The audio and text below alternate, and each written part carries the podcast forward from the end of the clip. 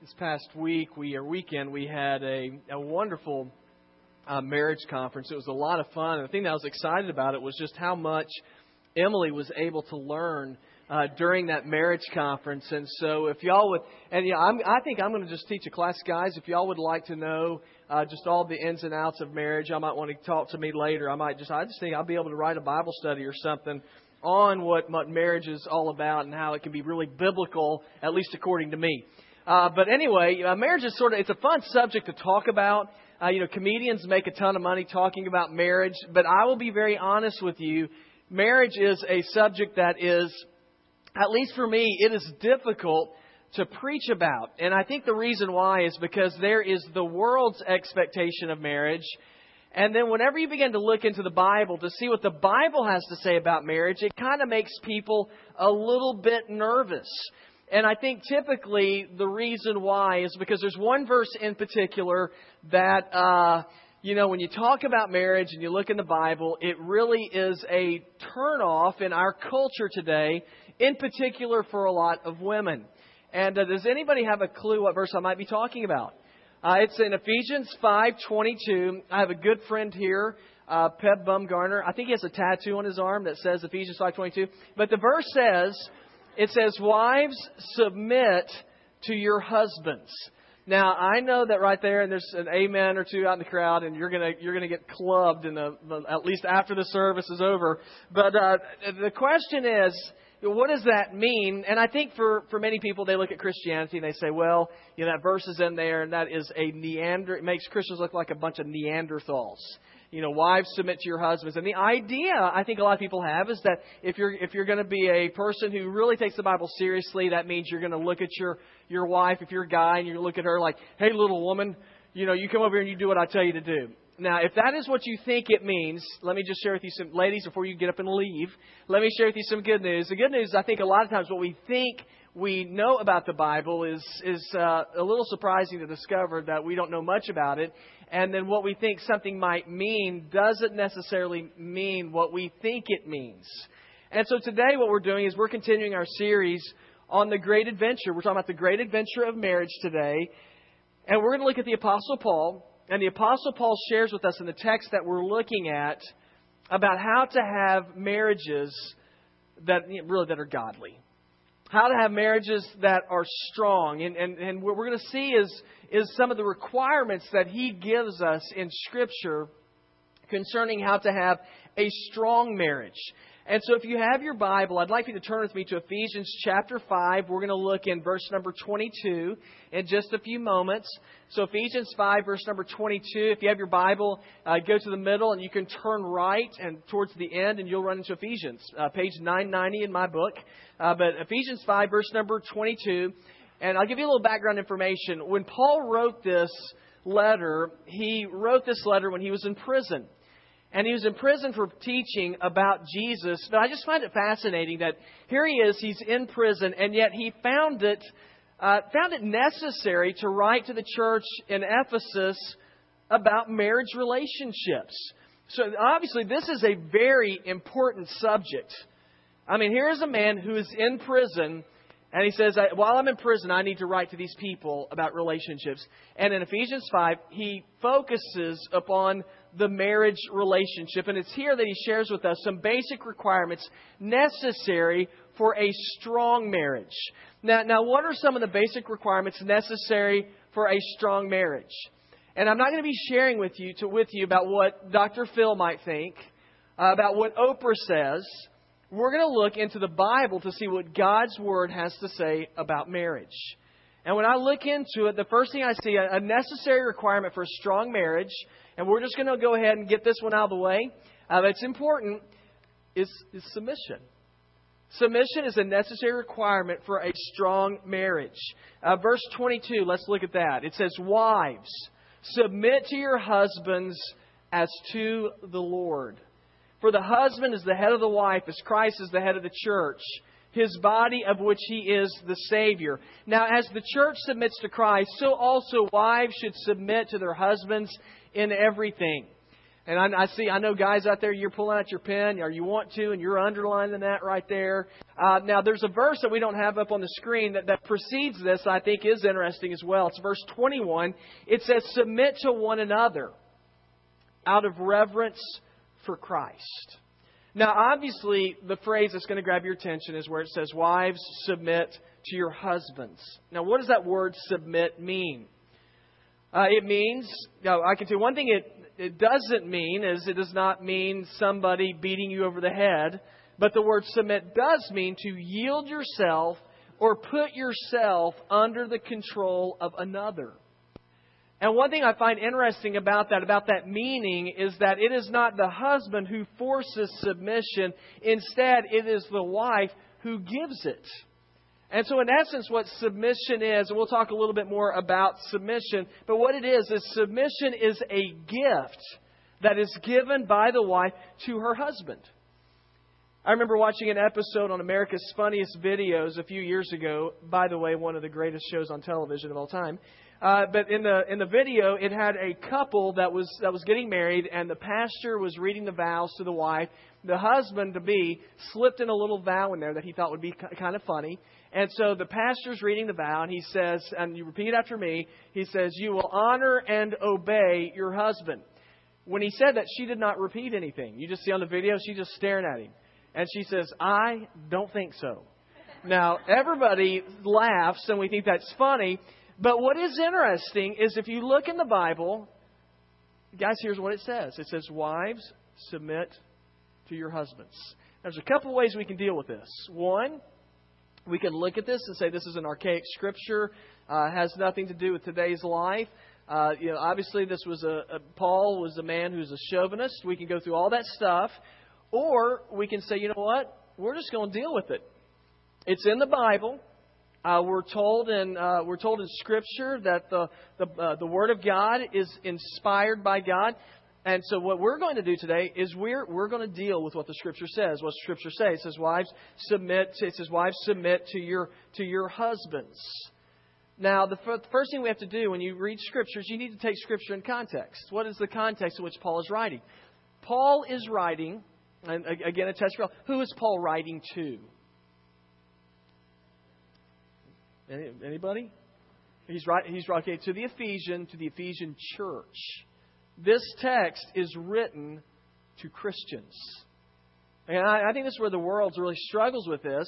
But Paul is talking to those of us who are followers of Jesus. Now, if you're a follower of Jesus, especially, you need to pay attention to this.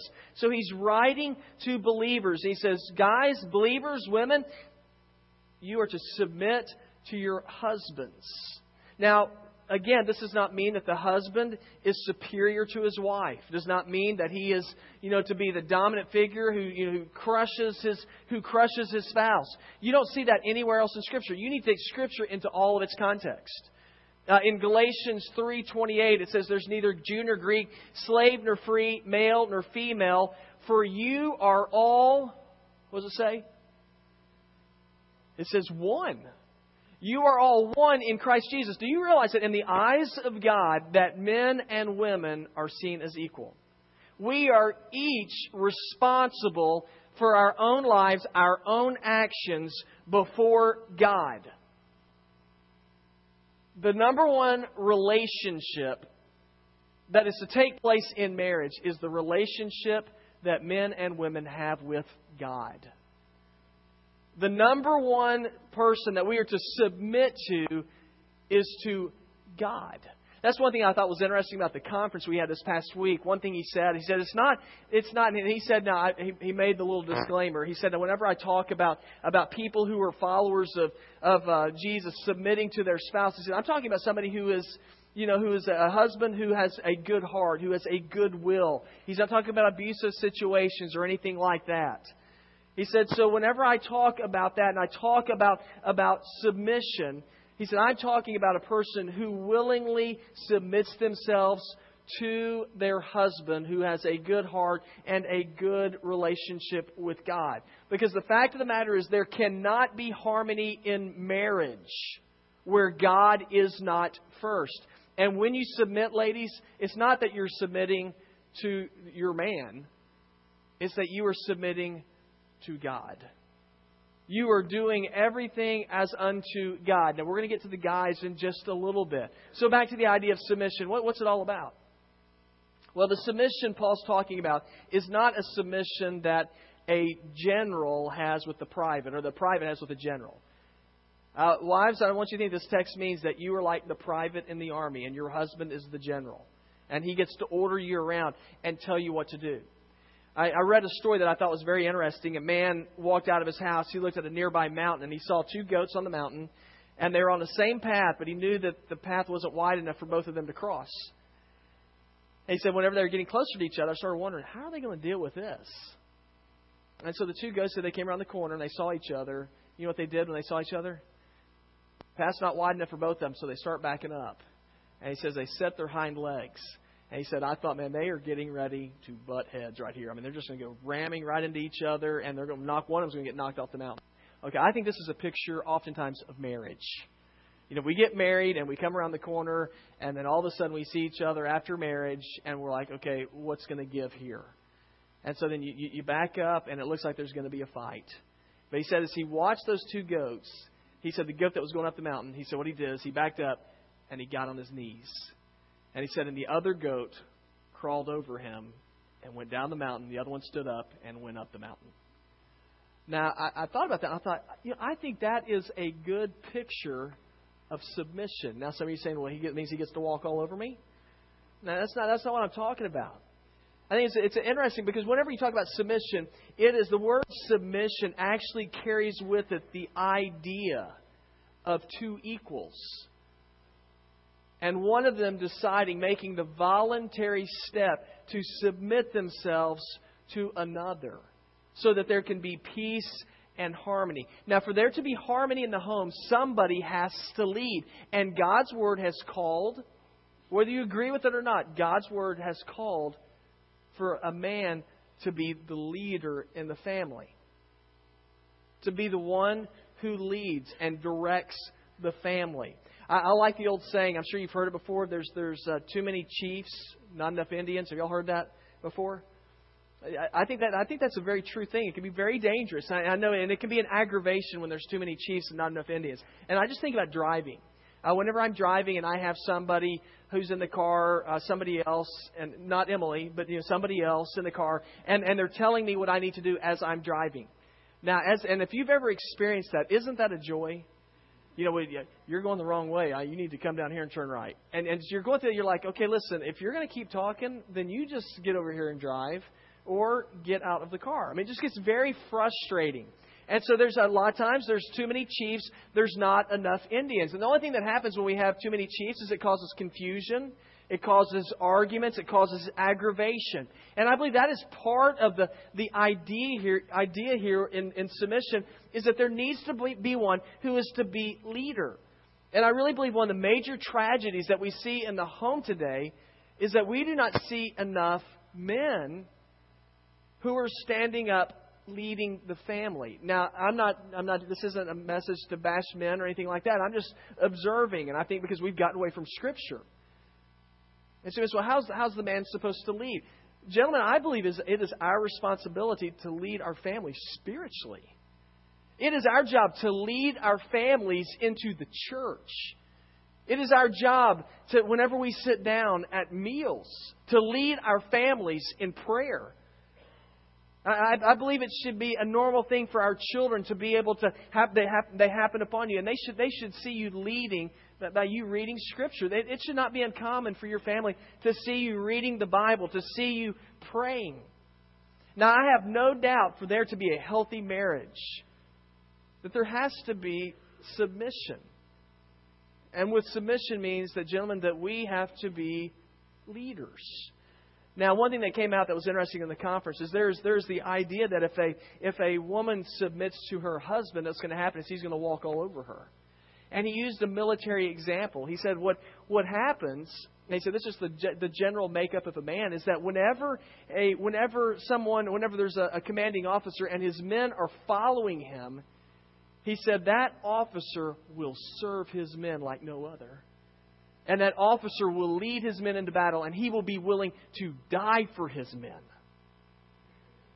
Guys, that, that, that is, ladies, whenever there is submission and your husband is a godly man and that occurs, you will have a husband who will serve you like he never has before. So for a healthy marriage, there's submission. That's what Scripture says. Don't, y'all don't get mad at me. This is what the Bible says. But then the second requirement I see for a strong marriage is also love. And I think this is the one we like to focus on, but it's true as well. There's love is necessary for a strong marriage. Verse 25 says, Husbands. I notice it's addressed to you guys. It says, Husbands, love your wives, just as Christ loved the church and gave himself up for her, to make her holy, cleansing her by the washing with water through the word, and to present her to himself as a radiant church, without stain or wrinkle or any other blemish, but holy and blameless. In this same way, husbands ought to love their wives as their own bodies. He who loves his wife loves himself. After all, no one ever hated his own body, but he feeds and cares for it just as Christ does the church. Okay, Paul's today again, the context, when people got married, you know how they how they got married? How they met with each other? Arranged marriages. Mom and dad arranged marriages. Now, is that what we do today? Uh, Emily's Emily's parents are here today, and they got together with my parents and they arranged our marriage. Yeah, I'm totally kidding. That didn't happen because if it would have been left up to them, Emily would probably be married to somebody else. But they did not. They did not arrange our marriage. Uh, you know, Emily and I, uh, we we met each other. We became friends. We fell in love with each other, and then we got married. Now, when Paul's talking about love and marriage, now love. I mean, it's not like love is a new concept. I mean, it's been around forever. But when he's talking about love in marriage, that was a strange idea. And it's a strange idea because marriages were arranged. And so Paul starts talking about loving your spouse. Now, I'm not saying that they didn't ever grow to love their spouse. You can see that through Scripture. It did happen. But this is a, in a sense, this is really, this is kind of like a new teaching where Paul says that, that you are to love your spouse. Now, back in this day, marriages were arranged. Morality oftentimes was very loose. I mean, you would get married oftentimes just for economic reasons. You would get married in order to have children so that your children became like your social security system. And then Paul throws in this whole thing, starts talking about, about love. And he says that the one who is to love and to love like Christ loves is, he says, it is the husband. Husbands, we are to lead. And we are to lead in being men of love. Now, husbands, do you desire a fulfilling marriage? Verse 25 says, if you do, he says, then you need to love your spouse like Christ loved the church. How did Christ love the church? It says he loved the church so much that he gave himself up for her. Now, Paul elevates marriage on this real high pedestal. He compares, he compares the husband and wife relationship to the relationship that Jesus has with the church. And he says, guys, for your marriage to be strong and healthy, he said, your love needs to be the kind of love that Christ had for the church. What kind of love did Christ have for the church? In our text, that word love is, it's, it's a word, the Greek word agape. It means a divine, supernatural love. In other words, guys, we on our we cannot naturally love this way. Why it's supernatural. And so again, this text, who is this text written to? It's written to Christians. It's for believers. Gentlemen, it's for those of you who are followers of Jesus. Jesus can enable you, He can give you the ability to love your wife supernaturally. If you love your wife like Christ loved the church, that means you will love her sacrificially. Christ gave himself up for the church, so the husband in love is to give himself up for the wife. Guys, if we're submitted to Christ, if we give Him control of our lives, we will love our wife sacrificially. That means we'll be willing to give some things up so that she will know that we love her. Now, I'm not talking about that you, you know that everything you have to that you give up everything and that you don't you know that you don't ever get to do anything for yourself. So I'm talking about.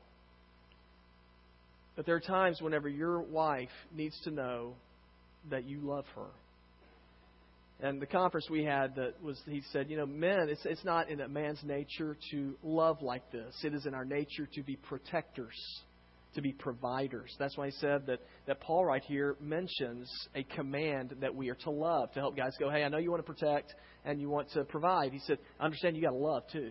If you're in a healthy marriage, your wife, that's that's that's uh, you that's her that's how she breathes. You got to let her know that you love her. I started thinking about that, and I began to realize that a part of that is, is just simply communicating with our spouses, talking to them. And it's so easy to go through the day uh, for us, we, we wake up in the morning, we, we go to work, we come home, we sit on the you know we sit on the couch or recliner, we eat, and then we pass out and fall asleep. And and, and we, we get up, we repeat the process over and over again. Before long, you know, you begin to realize it's been a while since I've actually talked to my spouse. And you say, well, you know, I've got good excuses. You know, I'm, I'm to tell you because when you go to work, say, I, I go to work and I, people are yapping in my ear all day, driving me crazy, got all these responsibilities. When I got to go home, I just want to be able to relax. I want everybody to leave me alone there. And people ought to understand that. Now, I agree there are good excuses that we're going through, but if we're going to love like Christ loves, there are times we have to sacrifice. When Jesus was hanging, you know, Christ loves the church like this. He, he gave his time even for the church. When Jesus was hanging on the cross, you remember the two thieves on each side of him? One of them wanted to talk to Jesus. How did Jesus respond? Did Jesus, this guy's wanting to know about heaven, did Jesus look at him and say, Listen, I am tired. I am, I am hang, I'm serious, I'm hanging on a cross and you want me to talk to you? Now, did, did Jesus do that? No. I find it interesting that Jesus, even in this time of where he's being a sacrifice for all people, he was willing to sacrifice his time to talk to this man, to point this man to God. And then the least we can do is sacrifice some of our time. You know, maybe sacrifice every once in a while that game of the week to talk and relate and to share with your spouse, to sacrifice for her. I believe that sacrifice involves leading them spiritually bringing them into the church where they can sit under teaching so that they can learn what the Word of God says along with you. And so the question for you and for me is are, are we loving our wives like that? Guys, are we loving our wives sacrificially? Are we loving them in such a way that we are moving them to grow in their relationship with Jesus? I look at our text, I see some requirements for a strong marriage. See, first of all, there's submission that's involved. Guys, for us, it's love. And the, the last thing I see as a requirement for strong marriage is there has to be unity in that marriage. And I just want to read to you our last two verses. It says, For we are members of his body. For this reason, a man will leave his father and mother and be united to his wife, and the two will become one flesh. If we are submitted to each other, guys, we will live for each other. And it's not that we are living just for each other, it's that we are living for each other as though we are living unto Christ. Verse 30 says that we are one with Christ. When you come together in marriage, you become you become one flesh, right? Have you all heard that before? Jesus said, What God has joined together, let no man separate. He says you become one flesh. The, the whole idea of one flesh, that comes from the story of Adam and Eve. Remember that story back in the book of Genesis? Adam and Eve? Where did Eve come from? Anybody know? She came from Blythewood. Now, where'd she come from? Yeah, where'd she come from? She came from Adam. You remember what part of the body? Adam's rib. Um, there's a little story there that uh, God was telling about having this perfect wife. He said, "But Adam's going to cost you an arm and a leg." Adam said, "What can you get me for a rib?" So funny. Ha ha. Uh, anyway, that's not I. That's not my notes. That's uh, that's one of those great things that you think of and you say, and you say, "Why did I say that?" But uh, anyway, it comes from it comes from the story of Adam and Eve. We are one flesh. In Genesis 2, 21 and 22, it says, The Lord God caused the man to fall into a deep sleep, and while he was sleeping, he took one of the man's ribs and closed up the place with flesh. Then the Lord God made a woman from the rib he had taken out of the man, and he brought her to the man. Now, the husband and wife, when we get married, we become one flesh. Now, obviously, the wife does not come from man's rib any longer. But when you get married, I mean, you, you understand this concept. You get married, you begin to share life together, you share a household together, you have children together. I've heard people say the longer you live together, the more that you look like your spouse. Y'all ever heard that? There's some of y'all ladies, man, that's that's be scary.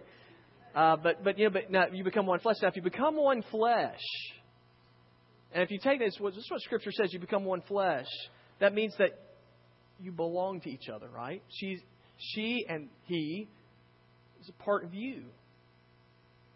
You know, every time uh, during this year when the weather starts changing, I get my allergies get terrible. You know, I am, I I can blame some of this message today on. I'm loaded up on Benadryl right now, and uh, my you know, my eyes get real itchy, my nose runs. You just it's it's terrible just having allergies. And when I get when they get really bad, one thing I want to do is I just, you know, you feel like you, you, if you just give me a sword or an axe and I could just cut off, because I feel fine from here down. If I could cut off my head, you know, then my allergy that'd be great. Now that sounds like a good sleep. If I did cut off my head, I would not have allergies anymore. Uh, but there's a problem with that. I would have also cured breathing. And but the idea same I think is true with marriage. I think what happens in marriage a lot of times is we, eventually we run into difficulties in marriage. And we begin to have communication problems and we begin to have problems about who's going to be in charge and, and we begin to fuss and to fight with each other. But instead of trying to work through the problems, instead of looking to handle these things biblically, what we do is we, we pull out a big old axe and we take it to our marriage. And we begin to bludgeon the marriage. Now you might say, well, I cured that problem. You know, we don't have communication problems anymore. Yeah, you might have cured the problem, but your marriage is destroyed. And not only have you destroyed your marriage, but if you're one flesh and you pound out on your, your husband or your wife, but you're one flesh, what does that do to you? I mean, it destroys you. Now, what needs to happen? Happen, husbands. We we need to look at our wives and understand that our wives are a part of us. Therefore, you're going to do whatever it is in your power under the grace and leadership of God to take care of her and provide for her and love her because she is a part of you. And as you serve her, it is as though you are doing it unto Jesus. Not to her, to Jesus. Women, you need to look at your husbands and understand he is a part of you.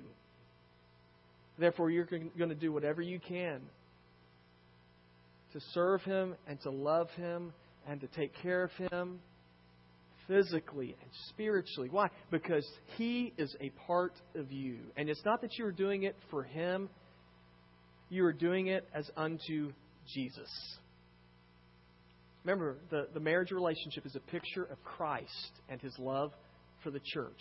Now, the Bible is very relevant for us, and it gives us some strong requirements for a strong marriage submission, love, and unity. The question is, as we close, have you taken those steps to help your marriage be a godly marriage? And some of you might say, you know what, I, I have not. My, my challenge for you is just simply to where you are to pray, and you might even grab the, the, the, hand of your wife or your husband and just pray with them and say, Let us pray that God will bring healing in our marriage. I have I have wronged you, and I'm sorry. Now, one thing that came from the conference I thought was great. He said, You might be your spouse might be eighty percent wrong, and you just might be twenty percent wrong. He said, Who's the one who's to make the move? He said, The one who's to make the move for reconciliation is the mature one. The mature one. Make that move. Grab that hand. So let's let's pray. Let's ask for God to heal our marriage. Others of you say, you know what, I'd like to love my wife supernaturally, but you know, you can't love her that way unless you have a relationship with Jesus. And if you don't have a relationship with Jesus, I want to encourage you in just a few moments to pray and to say, Lord, I give you my life. I want you to be my Lord and Savior, and I need your forgiveness. And you need to do that. Let's take this time. Let's bow our heads. Husbands and wives, if you're near each other, you might just simply need to pray, each other, pray with each other. You might need to seek forgiveness. You might just simply need to say, hey, let's just pray that God will continue to bless our marriage. And I want to, I want to encourage you to do that as, as we have this time of prayer. Others of you need to pray this prayer and just simply say, Jesus, I want you in my life, and I ask for your forgiveness. And I pray that you will save me and renew me in you. And I pray these things in Jesus' name, amen.